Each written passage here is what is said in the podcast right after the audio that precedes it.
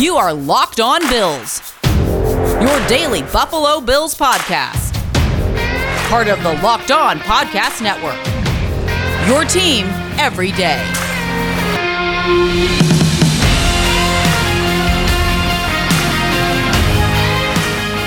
What's up, Bills Mafia? It's Joe Marino from the Draft Network, and I'm your host of Locked On Bills.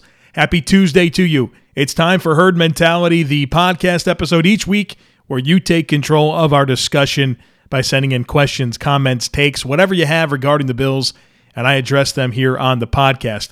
Now, let me say this right off the bat I got a lot, a lot of great talking points that were sent into me and I'm not going to be able to get to all of them today. So, what I did is I tried to condense a lot of them, group together questions that were similar, and prioritize the stuff that seemed to be popular among the fan base. Again, a lot of great stuff was sent in. I love it all. I wish I could sit here and answer every single question, but that's just not possible here on the podcast. And so we tried to prioritize the best we could. And I just want to say right off the bat that I'm sorry that I won't be able to get to everyone. And it bothers me that I can't because I truly do value that you guys have questions for me and you want my opinions. And it's something that I definitely think a lot about when I answer questions. And it's difficult when I can't get to all of them. But I have to be realistic about what I can do.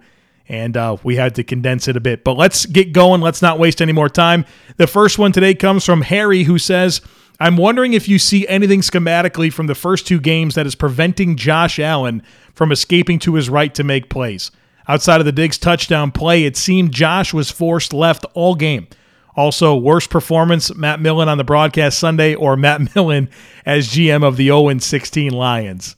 So, yeah, you know, look, Matt Millen, not great. Not great at analyzing football games. I can do without him for sure. He's right up there in the uh, Dan Fouts category of bad color commentators.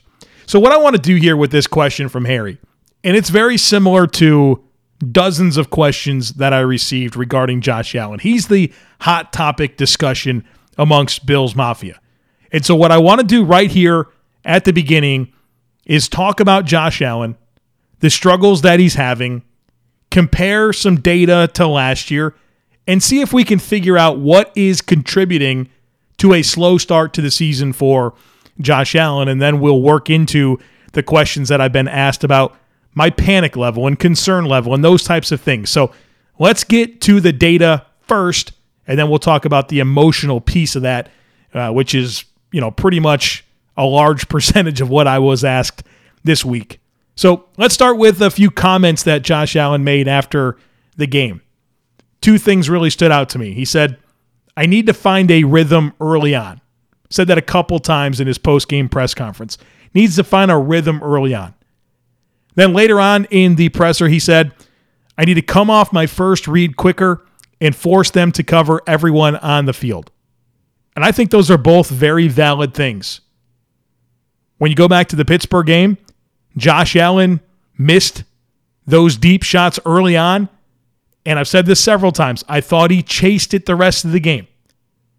And he did not take advantage of the answers that Brian Daboll baked into the passing concepts that came at the expense of protection for him to distribute the football to other weapons.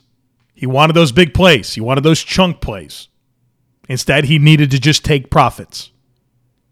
Then he said, I need to come off my first read quicker and force them to cover everyone on the field. What did we talk about yesterday in the game recap when I talked about things I didn't like and we talked about Josh Allen? And I said this was the type of game where the ancillary pass catchers needed to be more involved. If you didn't want to go after Byron Jones and Xavier Howard on the outside, okay, fine. That's why you have Cole Beasley and Dawson Knox and Jake Kumerow and Isaiah McKenzie and Gabriel Davis and the running backs. Those ancillary weapons outside of Diggs and Sanders, they needed to be a bigger factor. And I think it was an example of Josh Allen not being more willing to come off of those reads, work his progressions, and make different decisions with the football. Now, it sounded like there was some game plan adjustments and some plays that were added late on Saturday, and Josh Allen alluded to a lack of comfort with some of the plays that were called in the first half, and that in the second half, the receivers and him were a little bit more comfortable with the plays that were called. Like those were definitely things that Josh Allen said in his press conference yesterday. And so before we talk about the data, let's look at those comments and reflect on what you can extrapolate from them that gives you clues as to why Josh Allen hasn't played to the level we expect him to so far this season.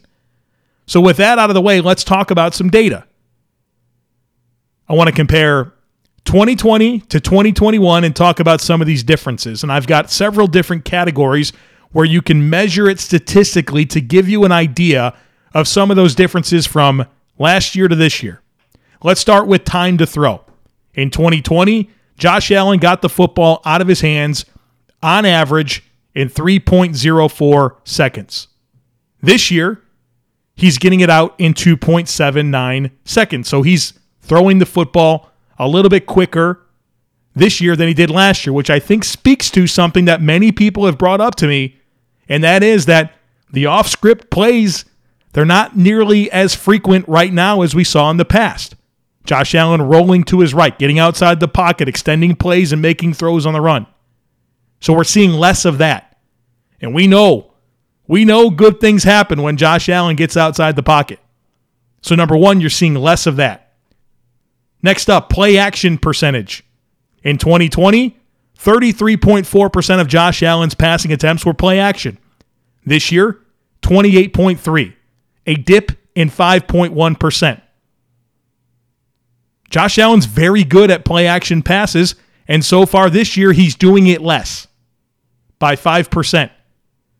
And I've got several more data points to get to, but what I want you to do is take inventory of the things that I'm saying and realize that a little bit here, a little bit there, a little bit here, a little bit there, it all adds up to a lot. So when I say things like Josh Allen's time to throw is down 0.25 seconds this year, and that means less off script throws, it adds up. When I say that right now, play action percentage is down 5% and he's good at play action passes, that adds up.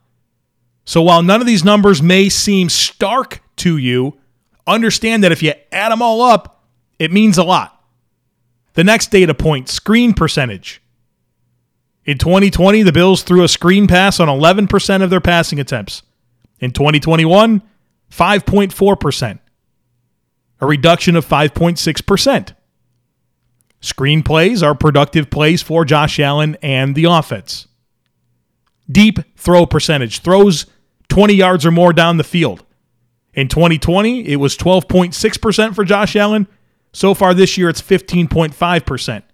So an increase of basically 3% on deep throws down the field, and they're less consistent throws for every quarterback, right?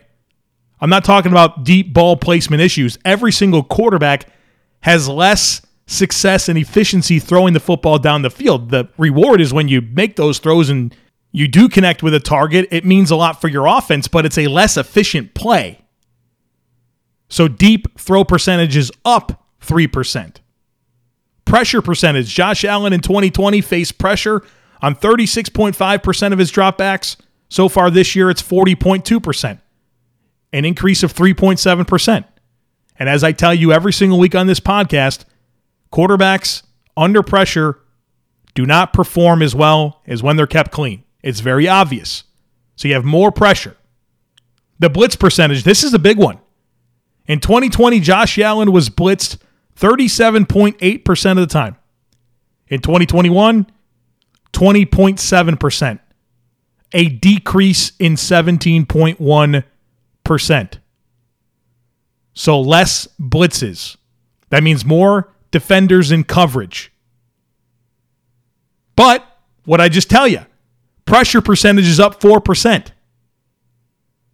So Josh Allen is facing more pressure, but with less pass rushers.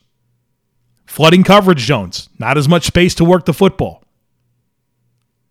That plays into the screen game as well. You can't get the screen game going if they're not blitzing. The next one, how about this one? RPO percentage.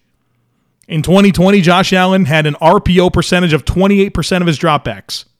So far this year, 9.5%, a decrease in 18.5%. Again, RPOs, good plays for the offense, very productive. They're not doing that nearly as frequently so far this season. So you can look at all these different categories and see where the give and take is and how that negatively impacts Josh Allen's efficiency throwing the football. Here's another one that we have to factor in Emmanuel Sanders. 17% of Josh Allen's passing attempts right now have been targeted to Emmanuel Sanders. He has 14 targets, six catches. That is a very poor catch percentage on targets. So you're working in this weapon in Emmanuel Sanders that Josh Allen is not quite comfortable throwing to yet at this point. And so that impacts his efficiency. So you add all this up, and Josh Allen is not off to the start to the season we hoped it would. Now let's get into some other things that aren't really measurable, but they certainly play a part. The crowd thing, right? Everybody wants to talk about people in the stands and how that impacts Josh Allen. Now, I'm not willing to say at this point that I buy into it as a majority factor in the reason Josh Allen's not playing well. But I am willing to say perhaps it plays a part. Another thing that you add to the equation. How about the weight of the contract? This guy just got paid more guaranteed money than any other football player in the history of the NFL. He wants to live up to that expectation. He doesn't want to let anyone down. And so he's out there probably trying to chase some big numbers. You can tell that he is based on the decisions that he's making with the football and the decisions that he's not making. So add that to the equation. The bottom line is that there are several contributing factors that are playing a part into why Josh Allen is not performing to expectations through two games. Add it all up. Getting the ball out quicker, less play action, less screens, more deep throws, more pressure, less blitzes, less RPOs, factoring in Emmanuel Sanders, crowds, the weight of the contract, expectations, wanting the numbers to be great. Josh Allen's chasing it right now and he's not in rhythm and he's not working his progressions like he needs to add it all up.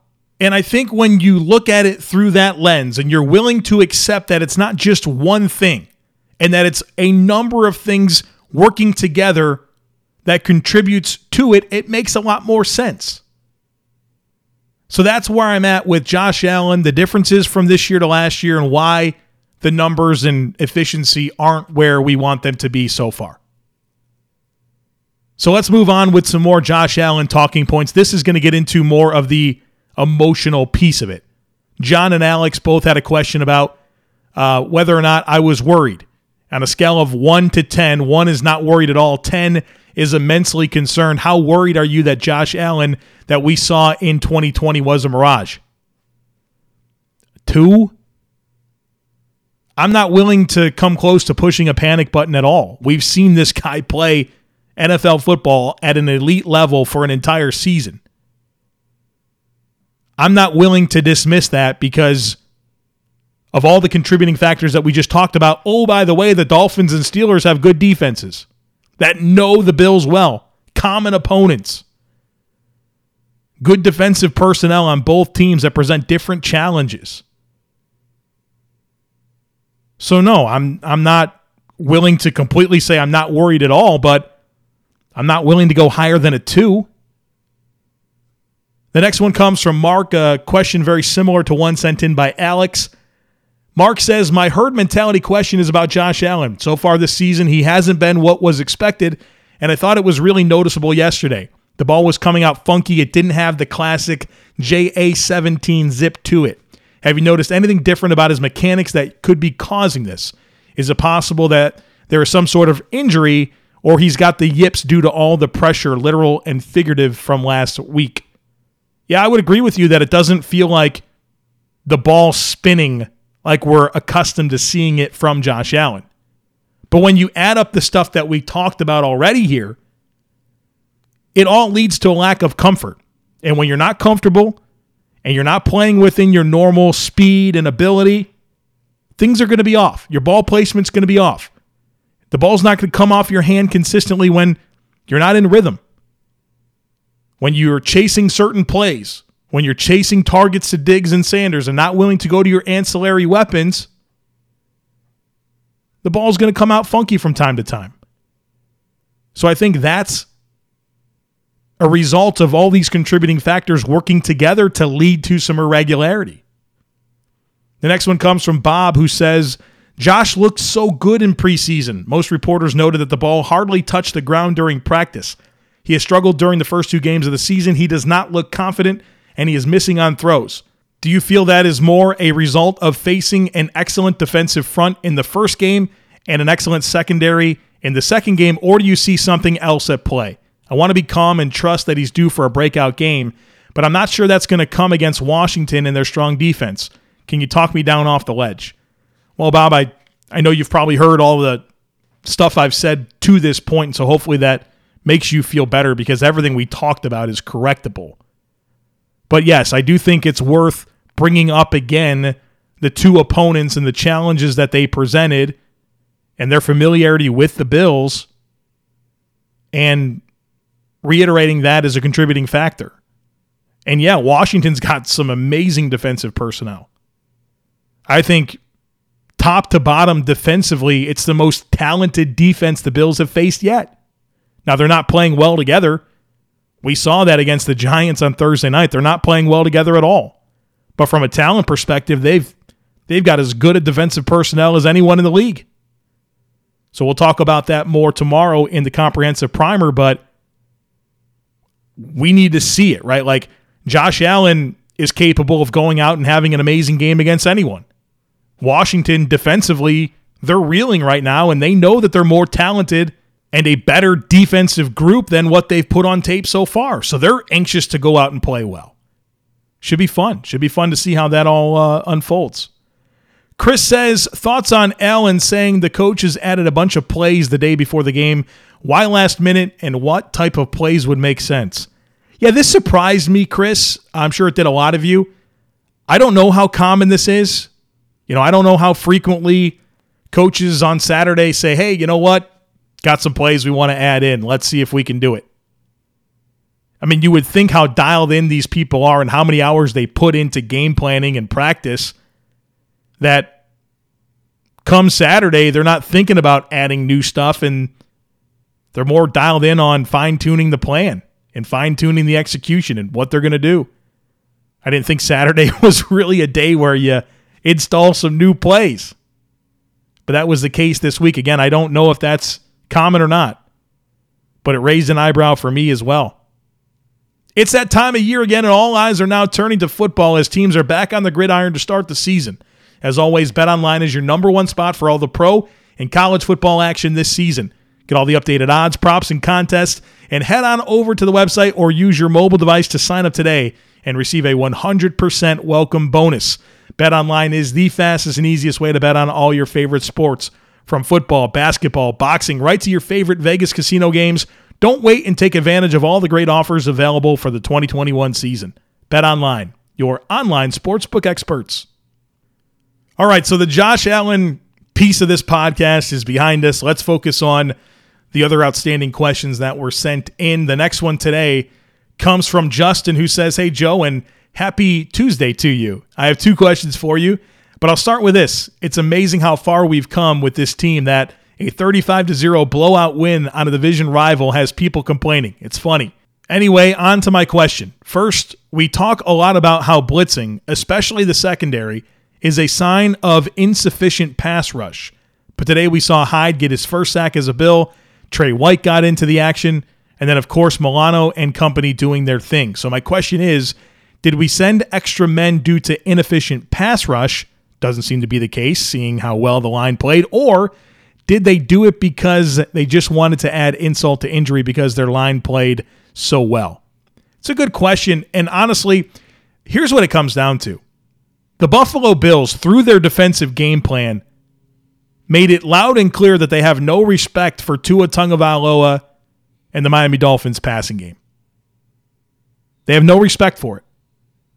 They literally teed off, sent pressure from all angles, and said, "Yeah, we don't we don't think it's going to matter. We don't think you can beat this." And the same thing happened with Josh Allen. Go back to 2019. That was the big story. Can Josh Allen beat the blitz? Play man coverage, zero high safety, and send the kitchen sink at him? He can't beat it. Well, that's where Tua's at. That's where the Dolphins are at as a passing game. They have to prove that Tua can work progressions and handle pressure. And until then, he's going to get the blitz. And then once you beat the blitz, you get what's happening to Josh Allen right now. All right, we got to play coverage. We just talked about this a dip in 17% of blitz rate against Josh Allen so far this year. So it's not a sign of anything that the Bills do and don't have defensively. It's a sign of, hey, we have no respect for Tua as a quarterback. We have no respect for your offense, and we're just going to blitz you until you prove you can beat it. And until they do, that's going to be the case. And this blueprint will be replicated week after week after week after week until Miami proves otherwise. The next one today comes from Carlin, who says, How long do you think the Bills will keep Boogie Basham inactive this season? If not, what kind of matchup do you think it would make the most sense to bring him to be part of based on his skill set? Not to say the Bills looked like they needed him at all this past week. Brilliant game by the defensive line all around. So I don't think you're going to see much Boogie Basham this season, assuming everyone's healthy. I mean, the Bills just had an opportunity this week where they were playing in South Florida in week two. Mario Addison said it was the hottest game he's ever participated in. And he went to Troy, which is in Alabama. It's not like he played college football in, you know, Michigan or something like that. They had the opportunity to dress him with Efe Obada out with a calf injury and they chose to keep Basham and Obada inactive. So I think you need to see multiple injuries at defensive end for the Bills to dress Basham. And look, that doesn't mean Basham's a bust. We talked about this last year with AJ Epenesa. He's figuring out his game. And so I think Basham will pay dividends next year more than anything when my expectation is that either or both Jerry Hughes and Mario Addison are no longer on the team. And that's going to be Basham's opportunity to claim some market share with this rotation. So I think with Rousseau and Hughes and Addison and Epenesa all firmly entrenched in this rotation, then you factor in Obada, who was inactive as well as Basham. And I think I think there's a lot that has to align for Basham to see the field. Long season, injuries are part of it. But right now, I don't I don't think he's part of the mix. The next one comes from Ethan, also a very similar question sent in by Dominic and Matthew. Ethan said, I noticed that our defensive ends, specifically Rousseau and Hughes, occasionally dropped into coverage against the Dolphins. Was this game plan specific to the Dolphins in an effort to confuse the young quarterback in Tua and eventually a backup in Brissett? Or is this something you expect to see the Bills try throughout the year? And more importantly, against Taylor Heinicke this upcoming week. So, yeah, the Bills dropped Rousseau and Jerry Hughes a little bit into coverage in this game. Let's talk about the frequency. Rousseau dropped into coverage six times on 33 pass down snaps. He rushed the passer 27 times. He dropped into coverage six times. Jerry Hughes Dropped into coverage two times. He played 30 snaps on passing downs, rushed the passer 28 times, dropped into coverage twice. So it wasn't a ton, but it was some. And I think it'll be game plan specific. When they want to do some zone blitzes and drop defensive ends and blitz back seven players, you know, you're going to see this type of thing happen. It's a pretty normal thing that happens occasionally in the NFL. I don't think you're going to see Rousseau playing a ton in space. So I think it stood out because it felt like every time that it happened that the Dolphins would complete a pass and you'd see Gregory Rousseau in space trying to make a tackle. But um, I don't think it's going to be a regular part of what he's asked to do. But I think you'll see it sometimes, and it's all part of having a diverse defense that can do a lot of different things. Larry says, I was hoping to hear the PFF grades for the Buffalo Bills offensive line for week two against the Miami Dolphins.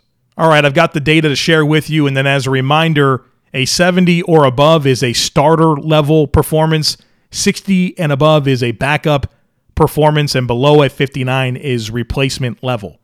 So they had Dion Dawkins scored at a 66, Jon Feliciano 84.3, Mitch Morse 50.1, Cody Ford 34.7, and Daryl Williams 48.3.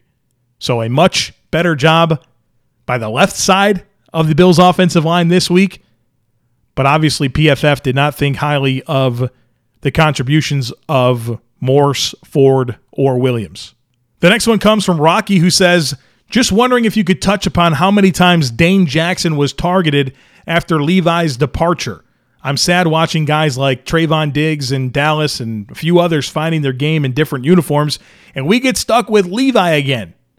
All right, so I also received another DM from somebody who said, Joe, you needed to shout out Dane Jackson on the podcast on the Monday recap show, and I didn't. So let's give Dane Jackson his due.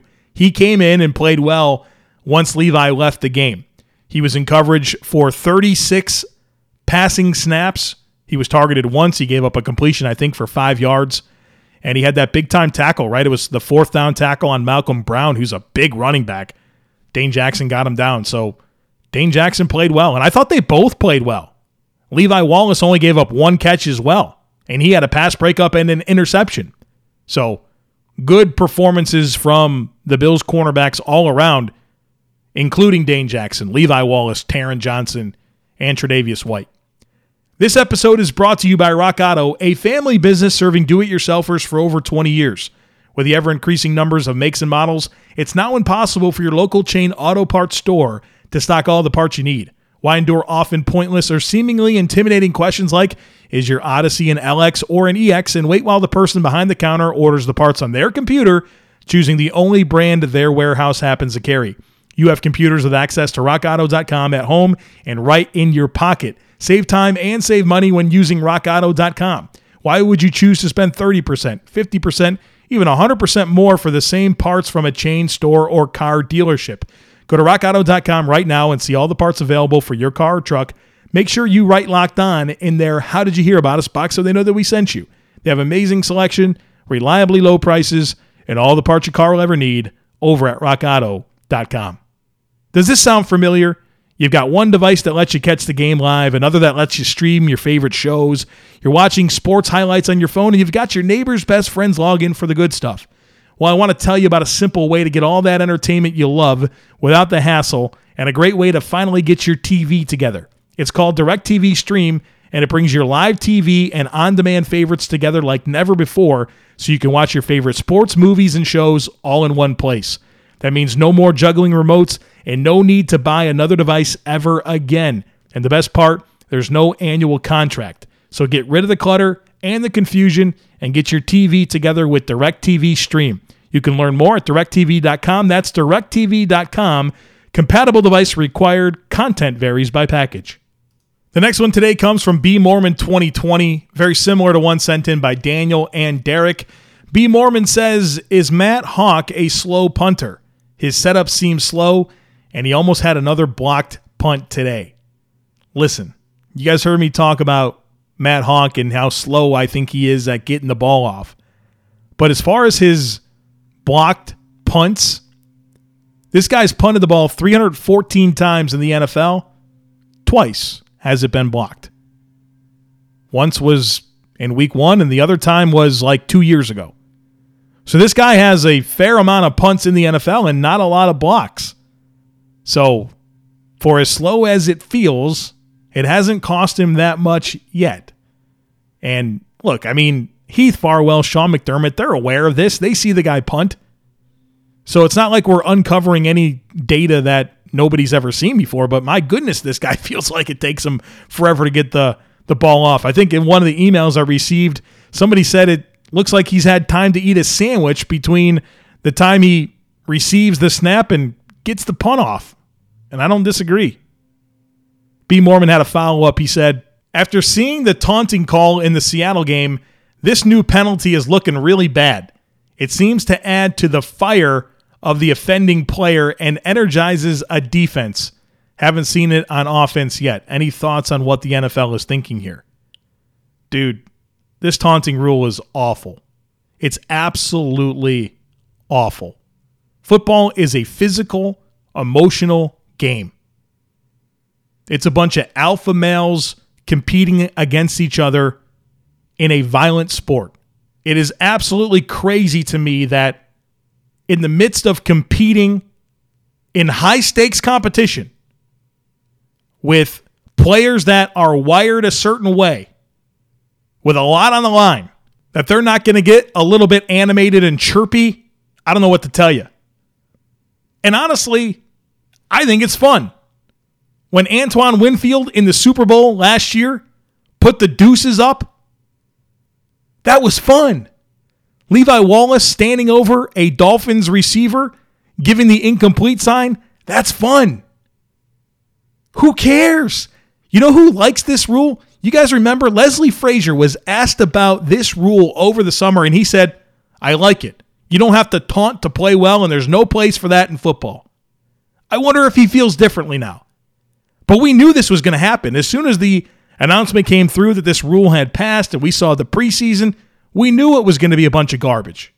And that's exactly what we got. The NFL just has so many miscalculations with stuff like this. And this is just the latest example. The next one today comes from Tyler, who says, Was this the most creative game Leslie Frazier has called during his time with the Bills? Also, is Taron Johnson becoming elite? I would say it was one of the most creative games that Frazier called with the Bills because you saw a lot of unique pressure schemes. You saw a lot of amoeba fronts. You saw a willingness uh, to have the corners play up in the face of wide receivers.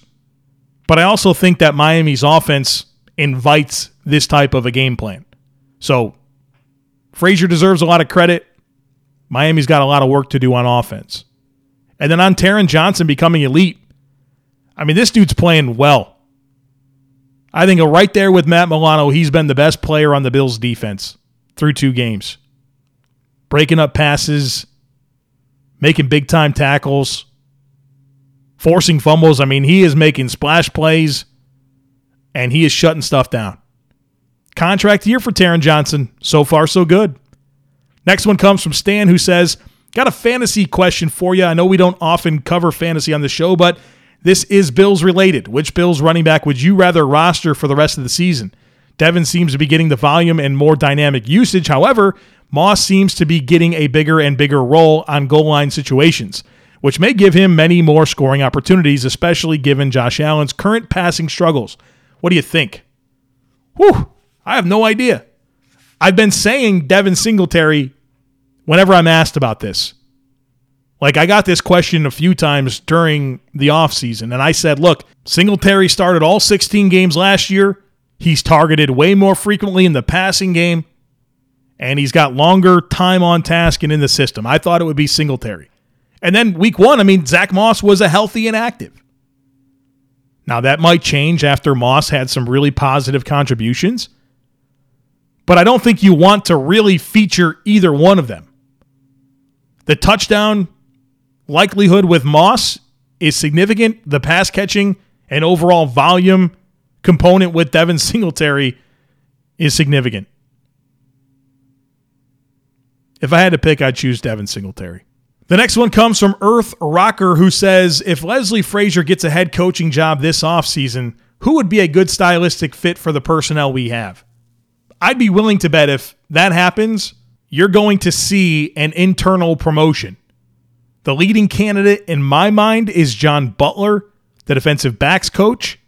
Eric Washington, the defensive line coach, is very much a possibility. He was the defensive coordinator in Carolina after Sean McDermott got hired away to the Bills and then Steve Wilks went to Arizona. Washington has experience being a DC in the NFL.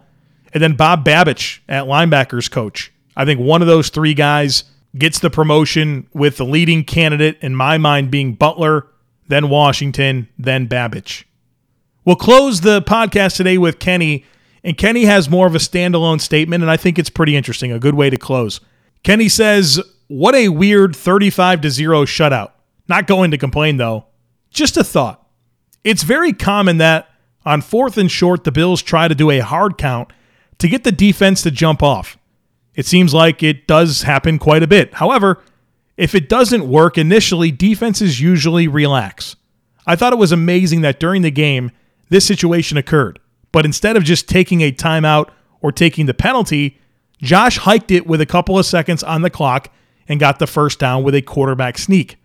I think having this on film is huge for the rest of the year. Defenses can't just assume they're going to hard count because they may actually go through with it. Maybe I'm overthinking it, but I think this play can pay dividends throughout the year with more defenses falling for the hard count. Absolutely. Absolutely, Kenny. And that's just another example of how Sean McDermott thinks of everything and how there's no stone uncovered when it comes to what he puts on film for you to prepare for on a weekly basis. The guy's in the details. And this is the type of minutia that you can always expect to see from Sean McDermott and this football team. I mean, this team literally has the offensive players switch the practice jerseys on a weekly basis based on the color of jersey that they're going to play in on Sunday. There's no detail left uncovered with a Sean McDermott football team. All right, folks, that's going to do it for us today here on the podcast. Thank you so much to everybody who sent in a question. And I know that so many of you did not hear your question answered here on the podcast. I am sorry for that. I can only fit in so many, but I am very, very, very appreciative to everyone who takes the time to ask a question for the podcast. That's going to do it for us here today. Tomorrow, the comprehensive primer on the Washington football team. We're going to break that team down from every angle and talk about the keys for the Bills based on the challenges and opportunities that the Washington football team presents. So, should be a good discussion tomorrow on the podcast. I hope you won't miss it. Make sure you're subscribed, rate, review, and share the podcast. Have a great Tuesday, and I look forward to catching up with you again tomorrow.